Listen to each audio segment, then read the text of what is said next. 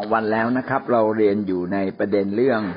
คิดจักต้องต่อสู้กับซาตานในสงครามไฟวิญญาณอย่างไร เราพูดไปแล้วสี่ประเด็นประเด็นที่หนึ่งก็คือเราต้องเต็มล้นด้วยพระวิญญาณบริสุทธิ์ ประการต่อมาคือเราเองจะต้องอยู่ในระบบ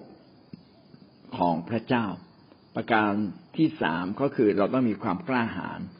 ประการที่สี่ต้องใช้สิทธิอำนาจของพระเยซูคริสต์ ประการที่ห้าเราต้องเป็นน้ำหนึ่งใจเดียวกันในวันนี้เราจะขึ้นประเด็นที่หกนะครับ สวมยุทธภัณฑ์ของพระเจ้า ยุทธภัณฑ์ของพระเจ้ายุทธภัณฑ์เป็นยุทธภัณฑ์ฝ่ายวิญญาณ เป็นเครื่องมือรบฝ่ายวิญญาณ เป็นอาวุธฝ่ายวิญญาณ เราจะเห็นว่าเมื่อมีเหตุการณ์ใด ๆ เกิดขึ้นเนี่ย เราไม่สามารถสู้แบบคนในโลกที่เขาสู้กันเขา ด่าเรามาเนี่ย เราจะด่าตอบเนี่ยไม่ได้เขาชกเรามานะเราจะกำหมัดแล้วก็ชกตรงข้ามไปเนี่ยไม่ได้นะครับเขาเอาปืนมาเราจะเอาระเบิดไปทิ้งก็ไม่ได้นะครับ เพราะว่านี่เป็นการสู้แบบโลก ไม่สามารถชนะได้ เราต้องชนะโดยวิธีการฝ่ายวิญญาณ แล้วเราต้องใช้เครื่องมือฝ่ายวิญญาณ เป็นอาวุธฝ่ายวิญญาณ ก็มีพระคัมภีร์หลายข้อทีเดียวที่พูดถึงประเด็นนี้นะครับ อันดับแรกเลยก็อยู่ในเอเฟซัสบทที่หกข้อสิบสามได้เขียนไว้ดังนี้เหตุฉะนั้นจงรับยุทธภัณฑ์ทั้งชุดของพระเจ้าไว้เพื่อท่านจะได้ต่อต้านในวันอันชั่วร้ายนั้นและเมื่อเสร็จแล้วจะอยู่อย่างมั่นคงได้ พระเจ้าอยากเห็นเราเนี่ย สวมยุทธภัณฑ์ของพระเจ้าครบชุด ไม่ใช่เพียงแค่บางอย่าง สมัยก่อนเวลาออกรบเนี่ยต้องมีทั้งปืน แล้วก็มีทั้งมีดสั้น ปืนไว้ยิงเมื่อศัตรูในอยู่ในระยะไกล มีดสั้นไว้ต่อสู้กับศัตรูเวลามาประชิดตัว อันนี้เงี้เป็นต้นนะครับแต่ยังต้องสวมหมวกเหล็กต้องสวมเสื้อเกราะนะครับ ต้องสวมรองเท้าอย่างดี เพื่อไปสู้รบได้ ถ้าเราสวมไม่ครบนะครับ ลืมสวมหมวกเหล็ก ก็หัวเราก็อาจจะโดนกระสุนเข้าไป ถ้าเราลืมสวมเสื้อเกราะ นะครับ หรือเสื้อเกราะมันมีรูกระสุนอาจจะเข้ามาตรงรูที่เราสวมก็ได้เลยต้องสวมให้ครบชุดแล้วก็สวมให้ครบถ้วน เรามาดูพระวจนะของพระเจ้านะครับ ในเอเฟซัสบทที่หกต่อไปอีกนิดหนึ่งเราจะพบว่าพระคัมภีร์ได้เขียนไว้นะ ตั้งแต่ข้อสิบสี่เป็นต้นไป ถึงข้อสิบเจ็ดเราจะเห็นว่ามีอาวุธที่พระเจ้าให้เราใช้เนี่ย ทั้งหมดเก้าประการด้วยกัน ไม่ใช่แค่ ไม่กี่ประการนะถึงเก้าประการเก้าประการนี้มีอะไรบ้าง ประการที่หนึ่งก็คือให้เราดำเนินชีวิตในความจริง ถ้าเราไม่ดำเนินชีวิตในความจริง เราแพ้ตั้งแต่ต้นละดำเนินชีวิตในความจริงก็คือหมายความว่าเราต้องดำเนินชีวิตอย่างมีพระเจ้า เอาพระเจ้าเป็นที่ตั้งเป็นเป้าหมายในชีวิตของเรา หลายคนมาเชื่อพระเยซูไม่ได้มีเป้าหมายในพระเจ้า กลับไปมีเป้าหมายฝ่ายโลก หวังว่าเราจะต้องรวยนะครับ หวังว่าเราจะต้องส่งลูกเราให้จบมหาวิทยาลัยก็ก็เป็นสิ่งดีนะครับ หวังว่าเราจะมีบ้านสักหลังหนึ่งก็เป็นสิ่งที่ไม่ผิดนะเราจะมีรถงามๆสักคันหนึ่งก็ไม่ผิดนะครับ แม้ว่าเราหวังอะไรก็ตาม พี่น้องอต้องให้ความหวังเราทั้งหมดเนี่ยอยู่ในอยู่ในความจริงก็คือต้องเป็นส่วนหนึ่งในแผนการของพระเจ้า ถ้าเอาเรื่องของเราเป็นใหญ่กว่าแผนการของพระเจ้า อันนี้เราก็ไม่ได้อยู่ในความจริง เราต้องให้ความจริงของพระเจ้าใหญ่กว่าทุกสิ่ง เราจึงต้องดำเนินชีวิตในความจริงนะครับ ประการต่อมาก็คือดำเนินชีวิตในความชอบธรรมคือหมายว่าอาวุธที่ร้ายแรงที่ดีก็คือว่าเราต้องดำเนินชีวิตต้องมีวิถีชีวิตที่ถูกต้องแล้วก็มีอาวุธที่ถูกต้องดำเนินชีวิตในความชอบธรรมก็คือความถูกต้อง ตามสายพระเนตรของพระเจ้า ความชอบธรรมจะเป็นเหมือนทับสวง เครื่องป้องกันอกก็จะเป็นเหมือนเสื้อเกราะในชีวิตของเรา ถ้าเราไม่ไปทำร้ายคนอื่น ไม่ไปด่าว่าคนอื่น ไม่ไปคิดโกงคนอื่นนะครับ อันนี้ชีวิตเราก็อยู่ในความชอบธรรมของพระเจ้า ต่อมาอันที่สามก็คือดำเนินชีวิตในข่าวประเสริฐ เราต้องประกาศข่าวประเสริฐ พระคัมภีร์เปรียบว่าข่าวประเสริฐก็เป็นเหมือนรองเท้า สมัยก่อนไม่มีทางราบเรียบอย่างทุกวันนี้ ถนนเนี่ยก็มีจำกัดเวลาเราเวลาเราเดินทางเนี่ยต้องเดินทางในที่ขรุขระเสมอ ถ้าเราต้องการเดินทางไกลแล้วไม่มีรองเท้าเราจะเราจะต้องโดนอะไรตำที่เท้าอย่างแน่นอนเลย ดังนั้น ข่าวประเสริฐนะจึงเป็นเรื่องที่สำคัญมากก็คือเราเองต้องดำเนินชีวิตด้วยการประกาศข่าวประเสริฐ ควรจะเป็นการประกาศอยู่ทุกวัน ทุกวี่ทุกวัน สังเกตไหมครับว่าเมื่อเราพูดความจริงของพระเจ้าได้ได้ประกาศข่าวประเสริฐเราจะรู้สึกหัวใจข้างในมันตื่นเต้นกับปรี้กับเปล่าตื่นเต้นนะหลายคนเนี่ยท้อแท้หมดกำลังใจผมก็แนะนำเลยนะครับ ชวนพี่เลี้ยงนะชวน ลูกแกะของท่านไปประกาศข่าวประเสริฐด้วยกันไปแกะไปปลิว ไปพูดเรื่องพระเยซูให้คนฟัง แล้วหัวใจของเราก็จะถูกเติมเต็มด้วยความตื่นเต้นขึ้นมา เป็นพื้นฐานแห่งชีวิตอีกเรื่องหนึ่ง ประการที่สี่ความเชื่อ การดำเนินชีวิต ในพระคริสต์เราจะต้องสวมอุปกรณ์ที่สำคัญมากก็คือความเชื่อ ความเชื่อเป็นดั่งโล่ ความเชื่อคือความมั่นใจในพระเจ้า ต้องมั่นใจว่าพระเจ้าอยู่กับเรา ต้องมั่นใจว่าพระเจ้ารักเรา ต้องมั่นใจว่าเมื่อเราอยู่ในพระเจ้าทุกสิ่งจะเป็นไปได้และสำเร็จ เราอาจจะเผชิญปัญหาหลายสิ่งหลายอย่าง แต่เรามีความเชื่อ ถ้าเรามีความเชื่อเราก็จะมีชัยชนะไปมากกว่าครึ่งหนึ่ง เพราะความเชื่อจะเป็นการเปิดมิติใหม่ ที่ยิ่งใหญ่ที่เราคาดคิดไม่ถึงมาถึงชีวิตของเรา แต่ถ้าเราขาดความเชื่อเราก็จมอยู่กับตัวเอง หลายครั้งเราจมอยู่กับตัวเอง เพราะว่าเราขาดความเชื่อเรามองเหตุการณ์ที่เลวร้ายว่ามันเลวร้าย เหตุการณ์นั้นเลวร้ายจริง แต่มันสามารถพลิกผันเป็นเหตุการณ์ที่ดีได้ เราเห็นคนหนึ่งทำผิด การทำผิดนั้นสามารถดีขึ้นได้ ไม่ใช่ต้องจมดิ่งลึกลงไปอีก นี่คือความเชื่อคือการมองไปข้างหน้าด้วยความหวังใจว่าสิ่งต่างๆ จะดีขึ้น มองไปข้างหน้า เชื่อว่าแผ่นดินของพระเจ้าจะมาตั้งอยู่ สิ่งดีจะเกิดขึ้นในครอบครัวของเราในนี้เป็นต้นต้องมีความเชื่อ เราผ่านมาสี่สิ่งแล้วก็คือก็คือการดำเนินชีวิตในความจริงดำเนินชีวิตในความชอบธรรม ประกาศข่าวประเสริฐ และก็สิ่งที่สี่ก็คือความเชื่อสิ่งที่ห้าความรอดต้องยึดความรอดไว้ ความรอดมีความสำคัญยิ่งกว่าความมั่งมีในโลก ยิ่งกว่าการมีอายุยืนยาวในโลกนี้ ถ้าเราไม่มีความรอด เราจะอยู่ในโลกนี้อย่างไม่มีคุณค่าเลย ตราบใดที่เรายังมีชีวิตอยู่เรายังสามารถไขว่คว้าความรอดได้ แต่ถ้าเราจากโลกนี้แล้ว ก็หมดสิทธิ์ที่จะไปสารภาพต้อนรับพระเยซู ตอนนั้นไม่ต้องต้อนรับละเราเห็นพระเยซูตัวเป็นตัวเป็นๆเลยอยู่ตรงข้างหน้าเรา พร้อมที่จะพิพากษามนุษย์ทุกคน ตอนนั้นแม้สารภาพก็ไม่รอด ความรอดจะเกิดขึ้นเมื่อเรายังมีชีวิตอยู่เท่านั้นเอง เราจึงต้องยึดความรอดไว้ แม้เราจะมีโบนัสเราบอกว่าอย่าไปโบสถ์อย่ารับใช้ก็อย่าได้ทำเลย แม้เราบอกว่าวันอาทิตย์ วันสบาโตบางที่อาจจะไม่ใช่วันอาทิตย์ อาจจะวันเสาร์หรือวันศุกร์วันไหนก็ได้ ในท้องถิ่นของเราวันสบาโตที่เราต้องพักสงบในพระเจ้าคือวันไหน พี่น้องก็อยากให้เอาอะไรมาแลกนะครับอันนี้ต้องเป็นเรื่องที่ยืนหยัดจริง ๆ ไกลแค่ไหนก็ต้องก็ต้องไปดีที่สุดก็คือไปอยู่ใกล้ๆโบสถ์เสีย เพื่อเราจะได้มีชีวิตอยู่ในพระเจ้า ยึดความรอดไว้ ถ้าเราไม่ไปโบสถ์เราก็กำลังทิ้งความรอด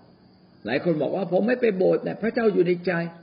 มันอยู่ได้ตอนที่คุณพูด แต่ ในเวลาเราอ่อนแอมันก็จะหายไป โอกาสที่จะหลุดจากความรอดเนี่ยง่ายมากนะครับ แม้มันจะหลุดช้า แต่ในที่สุดมันจะหลุด แล้วมันเริ่มหลุดตั้งแต่เราไม่เอาจริงกับพระเจ้าแล้ว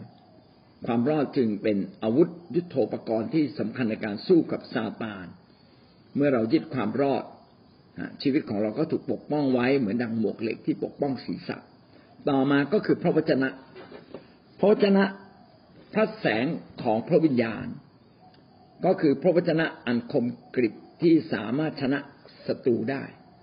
อันนี้เป็นการประกอบกันเข้ามาด้วยกัน แต่ว่าพระวจนะเป็นสิ่งที่สำคัญหมายความว่าเราอาจจะมีความจริงความเชื่อความชอบธรรมประกาศข่าวประเสริฐ แต่ถ้าเราไม่มีพระวจนะอันเหมาะสมในเวลานั้น พี่น้องก็จะพ่ายแพ้ดังพระแสงของพระวิญญาณพระวิญญาณก็คือ เป็นถ้อยคำที่พระวิญญาณทรงดลใจขึ้นมา ให้เราใช้ในเวลานั้น เหมือนกับเรามีเครื่องมือมีอาวุธหลายอย่าง แต่เราจะใช้อาวุธอะไรใช้เครื่องมืออะไรไปจัดการกับปัญหาเหล่านั้น นี่คือพระวจนะของพระเจ้าคือพระแสงแห่งพระวิญญาณ เมื่อเราใกล้ชิดพระเจ้าจะมีถ้อยคำบางคำขึ้นมาในใจและถ้อยคำนั้นแหละเป็นถ้อยคำแห่งชีวิตที่จะปลดปล่อยเราออกไป หากว่าเราดำเนินชีวิตกับพระเจ้าแล้วเราไม่เคยอ่านพระคัมภีร์เลยนะครับ ไม่เคยที่จะภาวนาพระวจนะ ไม่เคยที่จะท่องพระวจนะของพระเจ้าให้ขึ้นใจ และเก็บไว้ในใจ ถ้ามันไม่มีพระวิญญาณก็ทรงดลใจบางทีท่านก็จะงงงก็เป็นไปได้นะครับ บางทีเราไม่เคยรู้ แต่พระวิญญาณก็ทรงโปรดสำแดงให้เรารู้ถ้อยคำของพระเจ้าอันคมกริบเป็นไปได้ แต่หากว่า เราเนี่ยได้ตัดเตรียมไว้บ้าง ได้อ่านพระคัมภีร์ไว้เยอะ มันก็เป็นสิ่งที่ช่วยเรา พระวจนะของพระเจ้าก็จะดังขึ้นมาในใจหรือโผล่ขึ้นมาในจิตใจของเรา ในเวลาอันเหมาะสมนั้น เช่นขณะที่เรากำลังโกรธเราอาจจะรู้สึกหลงลืมอะไรบางสิ่งบางอย่างละไม่พอใจคนนั้นคนนี้ แล้วมีพระวจนะของพระเจ้าเข้ามาเตือนใจเราบอกว่านะบาป มารก็อยู่หน้าประตูคอยตะคุบเจ้า เออจริงไหมเราโกรธทำไมวะเนี่ยเราเราเราเนี่ยโดนมารตะคุบเสียแล้ว ตัดสินใจหันหลังดีกว่า ก็จะมีถ้อยคำอันเหมาะสมที่เกิดกับเรานะครับ แบบนี้เขาเรียกว่าพระวจนะที่เป็นดังพระแสงของพระวิญญาณเป็นคำเรมาที่ดังก้องอยู่ในใจ และทำให้เราหันหลังกลับ อันที่เจ็ดคือการอธิษฐาน นะครับ จงอธิษฐานทุกเวลาอธิษฐานในพระวิญญาณ เราต้องเป็นนักอธิษฐาน เพราะการอธิษฐานทำให้เราเชื่อมโยงกับพระวจนะทำให้เราเชื่อมโยงกับพระเจ้าทำให้เราสัมผัสพระคริสต์การอธิษฐานในรวมไปถึงการนมัสการ ก็คืออธิษฐานด้วยใจการเข้ามาเฝ้าพระเจ้าด้วยใจ เราก็จะสามารถที่จะชนะซาตานการอธิษฐานการนมัสการคือการพูดออกมา พูดไปแล้วก็คือหมายถึงการที่เราได้เปล่งเสียงออกมา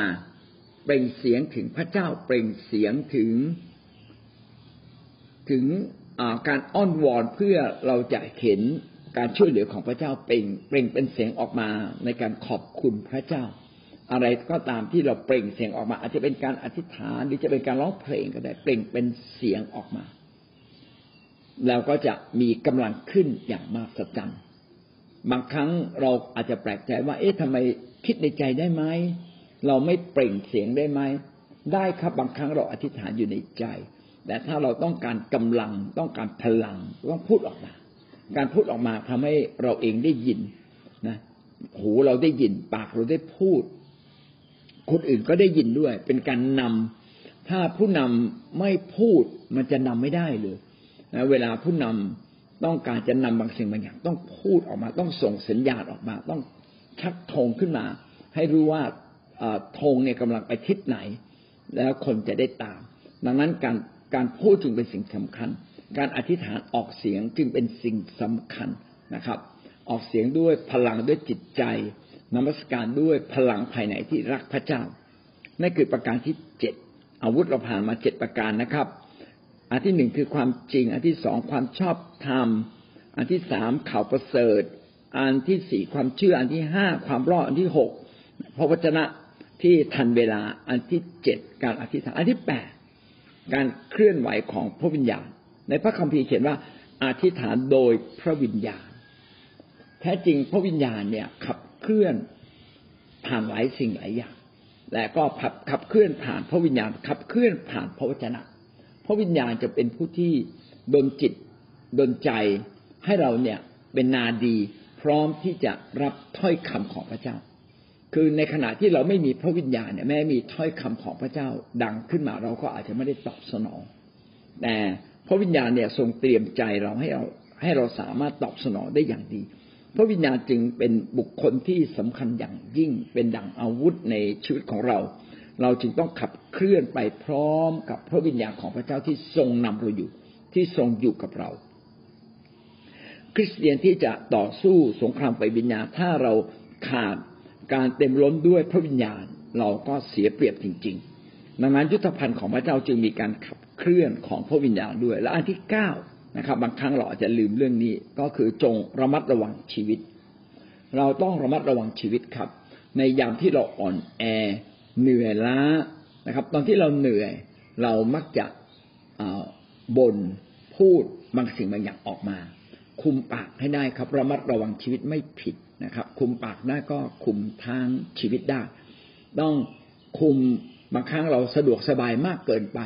เราอาจจะหลงระเริง เราบอกว่าเราเลิกรับใช้แล้ว เราเลิกติดตามพระเจ้าแล้ว เพราะว่าเราสุขสบายนะครับ วันนี้เรามีเพียบเพียบพร้อม เราไม่ต้องพึ่งพระเจ้าไม่ต้องพึ่งพระวิญญาณแล้ว นะครับ ขออยู่ส่วนตัวส่วนตัวนะครับ อันนี้ไม่ได้นะครับ ต้องระมัดระวังชีวิตก็คือเราต้องเดินกับพระเจ้าตลอดชีวิตของเรา ต้องระมัดระวังชีวิตอย่าเผลอไผลเปิดช่องให้ซาตานหรือมารเข้ามาครอบครองชีวิตของเรา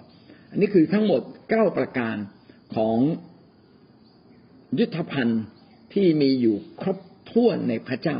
เป็นเรื่องหลักๆ ทั้งเก้าประการ เรามาดู ต่อไปนะครับยุทธภัณฑ์ของของพระเจ้ามีอะไรอีก ในกิจการบทที่ยี่สิบถึงข้อสามสิบเอ็ด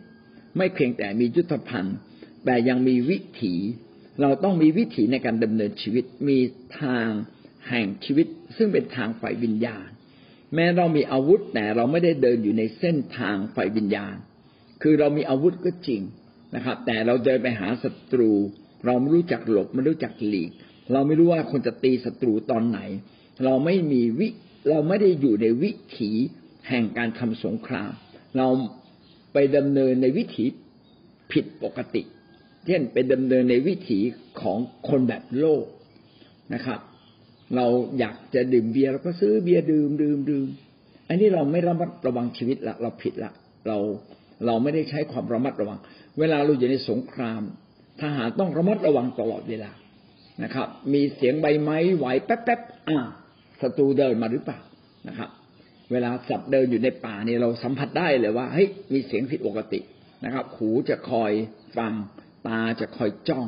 แม้เวลาหลับก็ไม่หลับพร้อมกันคนหนึ่งหลับคนหนึ่งตื่นนะครับ นี่ก็เป็นสิ่งที่ทำให้เราเห็นเลยว่า มันมีวิถีมันมีวิถีแห่งชีวิตในการทำสงคราม เราเองจะต้องเดินอยู่ในวิถีชีวิตที่มันสามารถทำสงครามได้ตลอดเวลา และเป็นวิถีไปวิญญาณด้วย มีอะไรบ้างเหตุฉะนั้นจงตื่นอยู่ และจำไว้ว่าข้าพเจ้าได้สั่งสอนเตือนสติทุกคนด้วยน้ำตาไหลทั้งกลางวันกลางคืนตลอดสามปีมิได้หยุดหย่อนเป็นคำพูดของอาจารย์เปาโลที่พูดในการที่จะล่ำลาสมาชิกในแคว้นต่างๆ เป็นตอนนั้นอยู่ในแคว้นเอเชียและใกล้ๆเอเฟซัสแล้วนะครับ ก็จะได้ล่ำลาเพื่อจะไปกรุงเยรูซาเล็ม แล้วก็อาจารย์เปาโลก็รู้ล่วงหน้าว่าไปกรุงเยรูซาเล็มครั้งนี้อาจจะไม่ได้กลับมาแล้วต้องติดคุกแน่นอน ก็มีการเทศนาถึงข้ามคืนเลยทีเดียว แล้วก็มีบางถ้อยคำที่ตักเตือนเตือนสตินะครับเตือนสติดังนี้ จงตื่นตัวอยู่เสมอ ก็คล้ายๆกับข้อที่เราบอกว่าต้องระมัดระวังชีวิต ตื่นตัว นี่คือวิถี ชีวิตในการสงครามคือต้องตื่นขึ้นมาไม่หลับไหลนะครับ บางครั้งคริสเตียนอาจจะหลงบางเรื่องบางราวไป แต่ต้องรีบกลับมา ต้องตื่นตัวว่า รู้ว่าเอ๊ะเราเนี่ยหลงทางไปไหม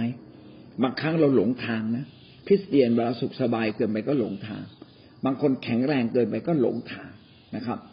เราต้องตื่นตัวอยู่เสมอว่านี่อยู่ในสงครามไฟวิญญาณ เรายังอยู่ในสงครามไฟวิญญาณอยู่ ดังนั้นเราต้องระมัดระวังและก็ตื่นตัวนะครับ ไม่หลับไหล ไม่ไม่ดำเนินชีวิตแบบไม่เอาใจใส่ไม่ได้ ต้องคอยสำรวจชีวิต อย่างที่ผมก็ได้บอกผู้นำในภาคใต้สองเราทุกคนนะครับ บอกว่าก่อนสิ้นปีนี้ช่วยตรวจสอบนะครับสวอตนะครับ ดูว่าดูว่าชีวิตของเราดูว่าคริสจักรของเรา เราได้มีจุดดีอะไร จุดแข็งคืออะไร จุดอ่อนคืออะไร อะไรคืออุปสรรคที่เรายังแก้ไขไม่ได้ อะไรคือโอกาสที่เราไม่ได้ช่วยไว้ ให้มีการสำรวจชีวิตสำรวจว่าปีตลอดปีที่ผ่านมามีใครที่ติดโบสถ์ติดแคร์กลายเป็นสมาชิกในโบสถ์มีไหมถ้าไม่มีเนี่ยแสดงว่าเราทำงานเปล่าแล้วมันต้องมีห่วงโซ่ในการผลิตคนแต่ผิดพลาดไปบางสิ่งบางอย่าง เช่น เราอาจจะไม่ได้ดูแลคนอย่างดีเท่าที่ควร อันนี้ต้องตรวจสอบตัวเราเอง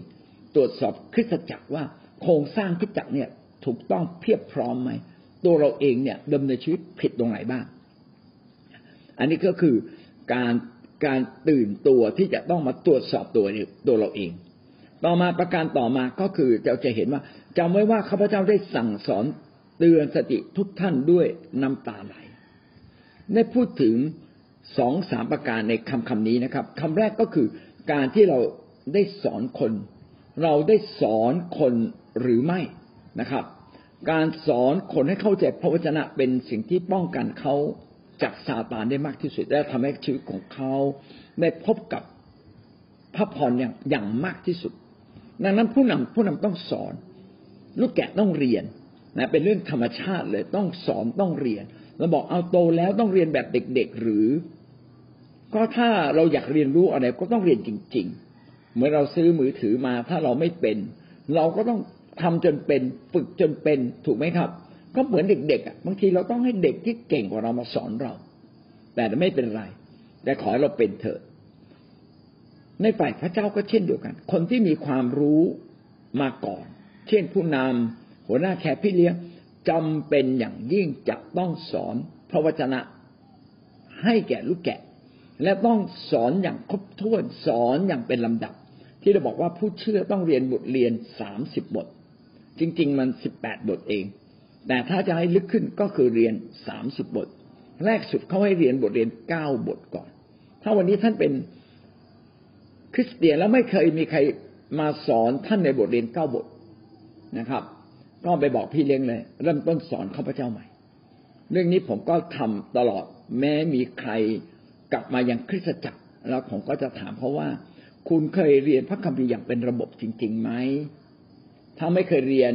คุณอาจจะรู้สิ่งนั้นบ้างสิ่งนี้หน่อยมันปฏิติดต่อกันไม่ต่อเนื่องทำให้คุณเนี่ยขาดความเข้าใจอย่างลึกซึ้งเอาไหมเสียเวลานิดนึงมาเรียนบทเรียนเก้าบทพอเขาเรียนบทเรียนเก้าบทจบ ผมก็จะสอนบทเรียนสิบแปดบทนะครับ สอนจนกระทั่งวันหนึ่งเขาจะมารับใช้ร่วมกับผม พาเขาไปรับใช้ เรียนอย่างเดียวไม่พอ ต้องพาไปปฏิบัติ ออกไปเยี่ยมคน ออกไปรับใช้ เนี่ย อาจารย์โปโลจึงบอกว่าข้าพเจ้าเนี่ย สั่งสอนเตือนสติทุกคนด้วยน้ำตาไหล คือไม่ได้หมายความว่า เราการที่เราสอนเราพูดเนี่ยคนจะฟังเรานะบางทีคนไม่ฟัง คนต่อต้านเราซะอีก อย่ามาจำจี้จำชัยผมก็ยังเคยเบื่อ ตอนผมมาเป็นคริสเตียนใหม่บอกโอ้ผู้นำใหม่อีกแล้ว มาที่เป็นชั่วโมงไม่กลับอะไรเนี่ย ผมต้องทำงานรู้สึกเบื่อนะครับหมอแกล้งแกล้งพี่เลี้ยงนะครับ โอ้ไม่อยากเล่าว่าแกล้งยังไงเลย เอาเป็นว่าสุดท้ายกลับใจครับว่า อืม จริงๆเนี่ยพี่เลี้ยงเขาหวังดีกับเรานะครับ ก็เลยก็มีการนัดแนะกันใหม่ชัดเจนว่าวันไหนที่ผมจะต้องจัดเตรียมเวลาให้ผู้นำมาสอนจริง ๆ อันนี้ก็ทำให้เราเรียนรู้มากขึ้นแล้วผู้นำก็ท้าเรานะครับว่าไปค่ายผมไปค่าย โอ้โหไกลมากเลย จากกรุงเทพไปถึงขอนแก่น ถนนก็ยังสร้างไม่ดี แล้วภรรยาก็ท้องโตลูกก็ยังอยู่ในลูกเล็ก ๆ ก็มี โอ้โหไปลำบากมากแต่ว่าพี่น้องก็หนุนใจหนุนใจอะไป แต่บางครั้งเราไม่เชื่อฟัง พี่เลี้ยงพูดแรงๆกับเราไม่ได้นะครับ ต้องมาร้องไห้ อย่าขอร้องเลย อย่าอยู่ในบาป อย่าทำผิดบางทีเนี่ย เวลาเราเดินสติคนเนี่ย เราอาจจะพูดตรงไป ตรงเขาไม่ฟังนะแต่พี่น้องไปแสดงความเสียอกเสียใจว่าผม เสียใจร่วมกับคุณมากเลย ที่คุณไปพลาดอย่างเงี้ย มันทำร้ายตัวคุณเองแล้ว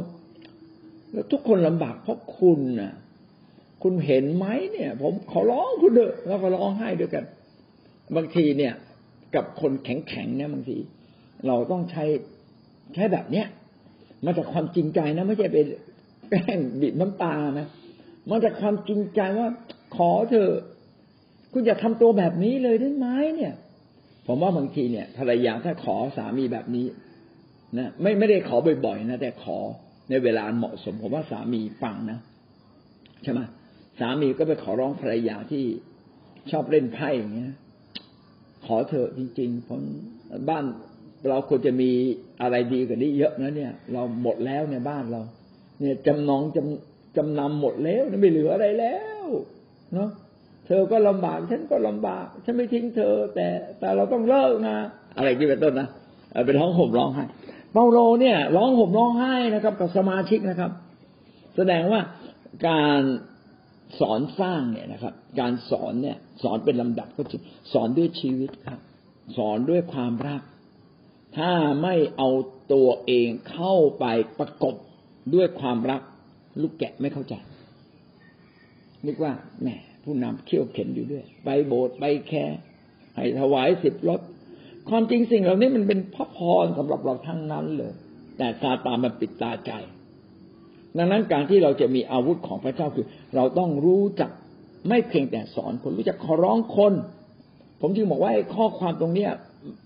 มีหลายอย่างที่ซ่อนอยู่ในนี้เลยนะครับ ไม่เพียงแต่สอนต้องขอร้องคนเตือนสติคนด้วยใจรักและห่วงใยส่วนใหญ่เราได้แต่สอนไงแต่ไอ้เรื่องการแสดงความรักเห็นอกเห็นใจหรือว่าไปขอร้องคนน่ะนะ เพื่อทำให้คนเนี่ยสะเทือนใจเพื่อกลับมาเดินกับพระเจ้า อันนี้เราบางทีเราขาดเราไม่ได้สอนด้วยความรักโขงใหญ่จริง ๆ ต่อมานะครับ ทั้งกลางวันกลางคืนตลอดสามปีไม่ได้หยุดหย่อนกำลังบอกเราบางสิ่งว่า อาวุธของพระเจ้าก็คือการสอนอย่างต่อเนื่อง ไม่ใช่สอนอย่างเดียวสอนและสร้าง สร้างคือการฝึก ต้องฝึกให้เขาเป็น ฝึกให้เขาทำงานได้ ฝึกให้เขาประกาศ ถ้าคริสเตียนได้ประกาศเนี่ยนะมันเหมือนกับว่าเรามีสองขามันเหลือขาเดียวมีขามี มีแขนมันเหมือนกับเราพิการไปอันหนึ่งไม่ได้เลย ต้องพาเขาไปประกาศ ต้องพาเขาไปดูแล คริสเตียนทุกคนต้องมีลูกแกะ ถ้าท่านไม่มีลูกแกะ ท่านไม่สามารถโต ผมว่าสังเกตนะพ่อแม่วัยรุ่นที่เติบโตขึ้นมาเนี่ย เป็นผู้หลักผู้ใหญ่เมื่อตอนไหน เมื่อตอนที่เขามีลูก พอมีลูกคนหนึ่งนี่โอความเป็นผู้ใหญ่เกิดขึ้นเลย แปลกประหลาดมาก อาจารย์เปโลสอนเขาทั้งกลางวันและกลางคืนมากว่า ชิง ชิงหาโอกาส สอนสั่งตักเตือนแนะนำอยู่ด้วยนะครับ สมัยก่อนเวลาสร้างเนี่ยเขาไม่ใช่มานัดประชุมดาวิดเหมือนอย่างพวกเราสัปดาห์ละครั้งทักชั่วโมงสองชั่วโมงไม่เลย ไปอยู่ด้วยกัน เห็นถึงชีวิตจริงเลยตื่นเช้าขึ้นมาอธิษฐานไหมหรือนอนขี้เศร้าอยู่เนี่ยไม่ตื่นสักทีนึงตื่นขึ้นมานี่แปลงฟันไหมเนี่ยโอ้นี่ขนาดเรื่องส่วนตัวเล็ก ๆ ยังไม่รับผิดชอบเลย เราจะไปรับผิดชอบชีวิตในพระคริสต์รับผิดชอบชีวิตลูกแกะไม่ได้นะครับ โอ้โหนี่ไม่เคยมีความสะอาดเลย บ้านไม่เคยกวาดเลย ไม่ได้เหมือนกันนะครับ อยู่ด้วยกันเลยทั้งกลางวันกลางคืนอันนี้เป็นเหตุผลที่ว่าทำไมเราต้องมีค่าย การไปค่ายไปอยู่ด้วยกันในห้องสองสามคน ก็จะทำให้เราเรียนรู้ชีวิตเสริมสร้างชีวิตกันและกันนะครับ เรียนรู้อย่างต่อเนื่องถูกสร้างชีวิตอย่างต่อเนื่องจนกระทั่งเราเติบโต มิได้หยุดหย่อนคือคนสอนสร้างคนที่เลี้ยงแกะจะไม่หยุดที่จะเลี้ยงแกะ ไม่หยุดที่จะแนะนำสั่งสอนตักเตือน ไม่หยุดหย่อนเราหวังว่าคนเหล่านั้นจะเป็นทายาทที่มารับไม้ต่อ แห่งการเดินกับพระเจ้า แห่งการรักพระเจ้า แห่งการขยายอาณาจักรพระเจ้า เอาละจากตรงนี้เราก็ได้ประมาณสี่ประเด็นใช่ไหมครับ อันที่หนึ่งตื่นตัว อันที่สองสอนอย่างต่อเนื่องสอนเป็นลำดับนะครับ อันที่สามก็คือสอนด้วยความรักห่วงใยอย่างแท้จริง อันที่สี่ก็คือสอนจนกว่าเขาจะเติบโตอย่างต่อเนื่องกี่ปีก็ตามก็ต้องสอนไปอาจารย์เปาโลสอนสามปีไปปักหลักนะครับ อยู่สามปี น่าจะเป็นเมืองเอเฟซัสถ้าจะไม่ผิดนะครับ สองเทสโลนิกาบทที่สองข้อสิบห้าถึงข้อสิบเจ็ดก็ได้พูดถึงยุทธภัณฑ์ของพระเจ้าในที่นี้มีอยู่หลายประการเหตุฉะนั้นพี่น้องทั้งหลายจงมั่นคงไว้ และยึดถือโอวาทที่ท่านได้เรียนจากเราไม่ว่าจากด้วยคำพูดหรือด้วยจดหมาย อาจารย์เปาโลก็เขียนจดหมายถึงชาวเทสโลนิกา บอกว่าอาวุธที่สำคัญมากในการต่อสู้ฝ่ายวิญญาณก็คือต้องนั่งตั้งมั่น มั่นคง ไม่โยกย้ายความเชื่อออกไปจากพระเจ้า เมื่อเราเชื่อพระเจ้าต้องเชื่อพระเยซูคริสต์เพราะว่าพระเยซูคริสต์เป็นผู้กลางที่พาเราไปถึงพระเจ้าได้ เราเป็นคนบาปแต่พระคริสต์ทรงปกคลุมเรา เราจึงไม่ทิ้งพระเจ้าเลย โดยการไม่ทิ้งพระเยซูคริสต์เราต้องไม่ทิ้งในการที่จะไปโบสถ์เลย เราต้องไม่ทิ้งในการที่จะรับใช้พระเจ้าเลยขณะที่เราดำเนินชีวิตกับพระเจ้าอย่างมั่นคง เราก็ต้องทำมาหากิน เพื่อเราจะได้ดำเนินชีวิตกับพระเจ้าได้อย่างมั่นคง ไม่ใช่ว่าพอเงินหมดต้องไปยืมเขาก็กลายเป็นทาสกันทางการเงินเราไม่เอา ต้องมีการตระเตรียมชีวิต ความมั่นคงนั้นเกิดจากการตระเตรียมชีวิตอย่างดีทุกเรื่อง ทั้งเรื่องการหาความรู้ การทำมาหากิน การดำเนินชีวิตใกล้ชิดพระองค์ ฟังเสียงพระเจ้ารับใช้พระองค์ถ้าเราสามารถทำอย่างนี้ได้ตลอดทุกสัปดาห์เจ็ดวัน เราก็สามารถดำเนินชีวิตแบบนี้กับพระเจ้าจนกว่าเราจะสิ้นชีวิตจากโลกนี้ เราต้องตั้งมั่นคง แม้อายุจะเปลี่ยนวัยจะเปลี่ยนนะครับ แม้จะเจ็บป่วยแม้จะยากจน ก็ต้องมั่นคง ความยากจนและความยากลำบากเป็นการพิสูจน์ว่า เรายังมั่นคงในการเดินกับพระเจ้าไหม ถ้าหากเราไม่มั่นคงแสดงว่าเราขาดจิตใจที่เข้มแข็งและมั่นคงในพระเจ้า ถ้าเราไม่มีจิตใจที่มั่นคง เรากำลังพ่ายแพ้ซาตานนี่คืออาวุธสำคัญของคริสเตียนใจต้องมั่นคง เราจะมั่นคงได้อย่างไรนะครับอาจารย์เปาโลว่ายึดถือโอวาทที่ท่านได้เรียนจากเรา ยึดถือคำสั่งสอนที่เปาโลได้สั่งสอนมามากมายนะครับ สั่งสอนมามากมาย เรียนจากเรา เราสามารถเรียนจากผู้นำผ่านการสอนเรียนแบบเรียนแบบชีวิตของท่าน เรียนแบบชีวิตของผู้นำนะครับ ยึดหลักการของผู้นำยึดแบบอย่างชีวิตของผู้นำ หลายครั้งตอนที่เรามาเป็นคริสเตียนใหม่ ๆ เราเห็นพี่เลี้ยงเราอธิษฐานแต่เช้าเรียนแบบเลย โอ้เขาตื่นเช้าเราต้องตื่นเช้านะครับเขาไปโบสถ์แต่เช้า เราก็ไปโบสถ์แต่เช้าเขากว่าจะกลับบ้านเย็น เราก็กลับบ้านเย็น จริง ๆ โบสถ์เลิกตั้งแต่เที่ยง แต่กว่าจะได้กลับนะโอ้คุยกับคนนู้นคุยกับคนนี้ เสร็จแล้วเข้าดาวิดฟังคำสอนนะครับ บทเรียนหัวหน้าแคร์ประชุมสรุปงาน กว่าจะจบเย็น โอ้ได้เรียนรู้แบบอย่างการดำเนินชีวิต เขาไปรับใช้พระเจ้า เขาเผชิญปัญหาก็ไม่เคยลดละเลยนะยังตั้งใจที่จะสู้ต่อ เราได้เรียนแบบชีวิตของผู้นำเขาเหล่านั้นยึดโอวาทที่เปาโลสอน แล้วก็ยังได้เรียนรู้แบบอย่างชีวิตในการต่อสู้ ของเปาโลผู้นำทุกคนจึงต้องเป็นแบบอย่าง เราจะแอบหลับตอนฟังเทศเนี่ยไม่ได้เลย ถ้าเราแอบหลับตอนตอนฟังเทศ เดี๋ยวสมาชิกเราก็หลับตามเราสิครับ หลับกันทั้งโบสถ์นะคนเทศจะเทศให้ใครฟัง เอาหลบไม่ได้กินกาแฟนะครับ กินกาแฟนิดหนึ่งจิบไว้หน่อยหนึ่งนะครับ จะได้ตื่นนะผมก็ต้องขอชมเชยนะ พยาบาลเนี่ย เฝ้าไข้จนถึงเช้าหกโมงเช้าอาบน้ำทาทาแป้งนะครับ แต่งตัวอย่างดี รีบมาโบสถ์เลย บางคนทำงานโรงงานนะเลิกตอนเช้าทำงานทั้งคืนเลิกตอนเช้านะครับ บางทีอาบน้ำไม่ทันรูปๆหน้าทาแป้ง ฉีดน้ำหอมนิดหนึ่งเอาไปโบสถ์ละโอ้โห เป็นแบบอย่าง แห่งการเดินกับพระเจ้า เราจึงต้องเรียนรู้แบบอย่างของคนอื่นที่เขาดีกว่าเราเก่งกว่าเรานะครับ ในเวลานั้นเปาโลอาจจะไม่สามารถสอนผ่านออนไลน์ แต่อาจารย์เปาโลสอนผ่านจดหมายไม่ว่าจะด้วยคำพูดหรือด้วยจดหมายบางครั้งอาจารย์เปาโลก็เขียนจดหมายไป ลองคิดดูนะสมัยนั้นไปรษณีย์ก็ไม่มี กว่าจดหมายที่คนคนหนึ่งจะถือไปเนี่ย อาจจะเดินทางเป็นหลายหลายเดือน ดังนั้น จดหมายในแต่ละฉบับที่เปาโลเขียนจึงเป็นจดหมายที่เต็มด้วยความสำคัญแห่งพระวจนะ แล้วก็คนเหล่านั้นก็ได้อ่านได้พิจารณาเนื้อหาในจดหมายแล้วก็ทำตามอันนี้ก็ใช้ทุกอย่างที่พอจะมาเป็นเครื่องมือในการสอนสร้างคนทำทุกอย่างทุกโอกาส เมื่อพูดถึงตรงนี้แล้วก็ทำให้รู้สึกว่าเรายังทำน้อยไป ทุกวันนี้สามารถทำ YouTube ได้ เราทำไมไม่ทำสามารถทำ TikTok ได้ทำไมเราไม่ทำเราควรจะใช้เครื่องมือทุกอย่างที่โลกนี้เปิดให้กับเราทำให้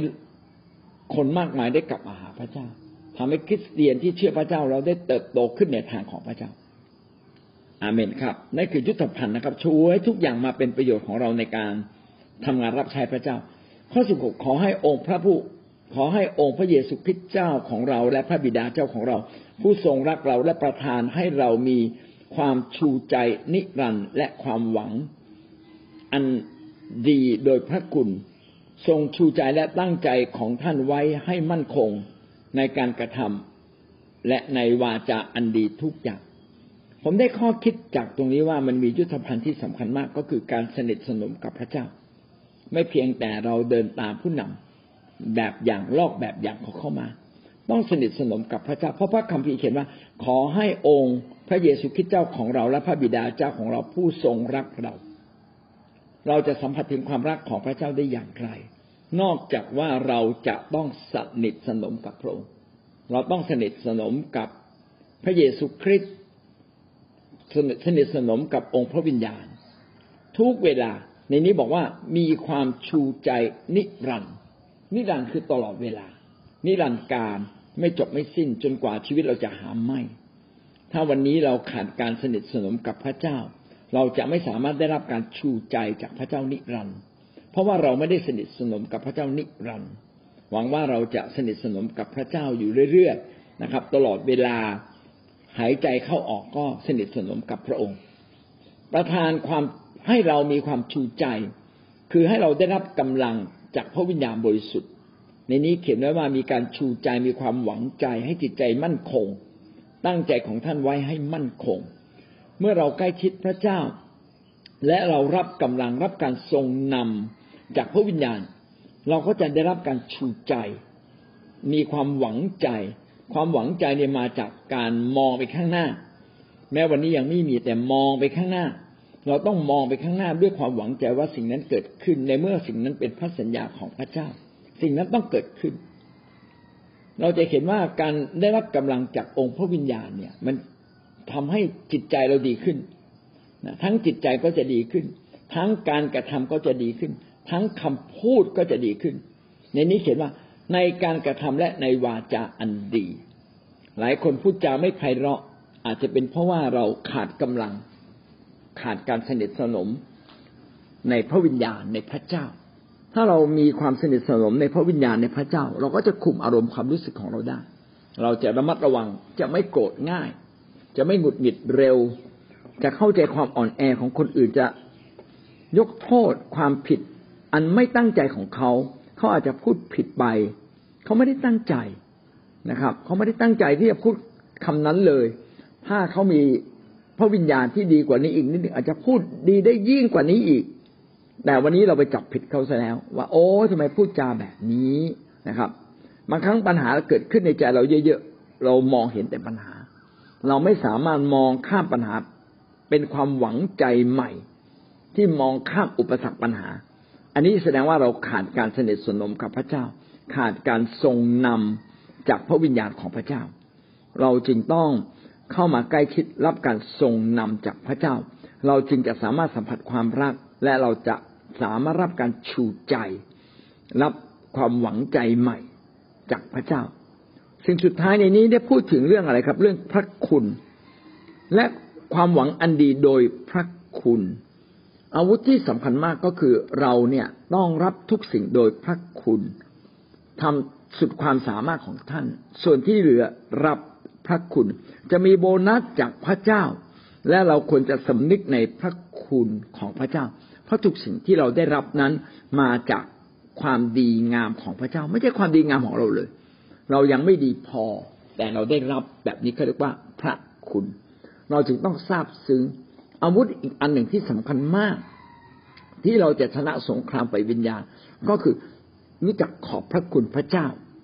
ขอบพระคุณพระเจ้าทราบซึ้ง ต่อสิ่งดีที่พระเจ้าทำกับเรา ถ้าเราได้ขอบคุณพระเจ้า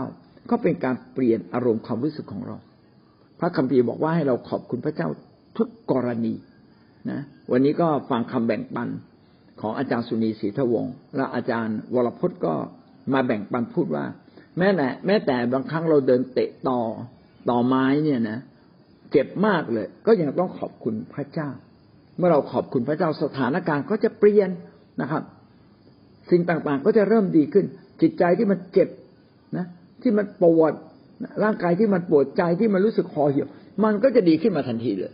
เมื่อเราขอบคุณพระเจ้า ดังนั้นใจแห่งการขอบคุณพระเจ้าจึงเป็นการปรับสมดุลของอารมณ์ เป็นการปรับชีวิตของเรา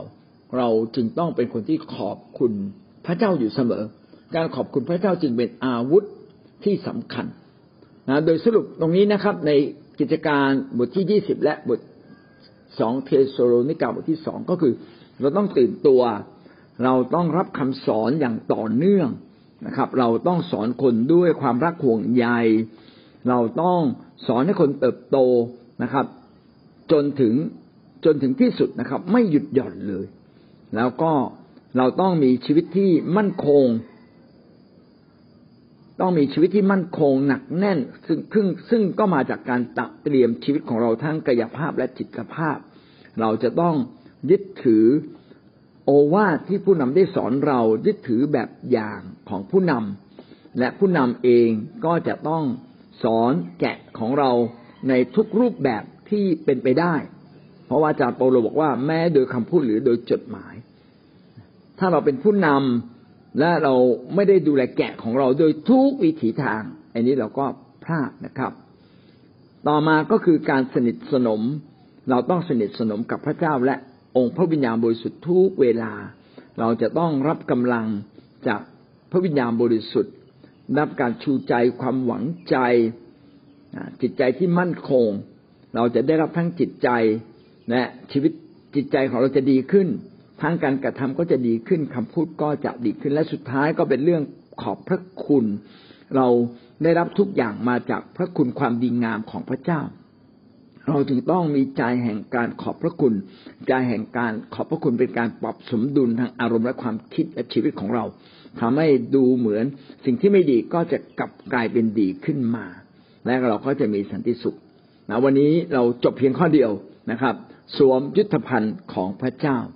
นะแต่เราก็รู้เลยว่ายุทธภัณฑ์ของพระเจ้านั้น ไม่ใช่ไม่ใช่ยุทธภัณฑ์ เฉพาะในเอเฟซัสยังมีอีกหลายอย่างด้วยกัน เฉพาะในเอเฟซัสบทที่หกก็มีถึงเก้าประการนะครับ ความจริงความเชื่อความชอบธรรมข่าวประเสริฐความรอดพระวจนะอันทันเวลาการอธิษฐานในพระวิญญาณการขับเคลื่อนของพระวิญญาณการระมัดระวังชีวิตอยู่เสมอ เอาละพี่น้องวันนี้ได้เรียนรู้อะไรบ้างเอ่ยนะครับ ขอให้พี่น้องได้แลกเปลี่ยนกันนะครับ ต้องขอบคุณพระเจ้าทุกกรณีนะคะ บางครั้งเราอาจจะน้ำตาไหล บางครั้งเราอาจจะเจอปัญหา บางครั้งเราอาจจะมีอุปสรรคหลายสิ่งหลายอย่างนะในการที่เราเดินกับพระเจ้าหรือรับใช้พระเจ้านะคะ หรือว่าบางสิ่งหลายบางสิ่งหลายอย่างทำให้เราคนที่รักเราอะทำให้เราเสียใจนะคะ บางครั้งทำให้เราต้อง แบบรู้สึกว่า เออทำไมทำให้เราเสียใจแล้วเสียใจอีกนะหรือปัญหาหลายหลายอย่าง แต่ว่าจริง ๆ แล้วอะทุกอย่างที่เรากำลังเผชิญนะ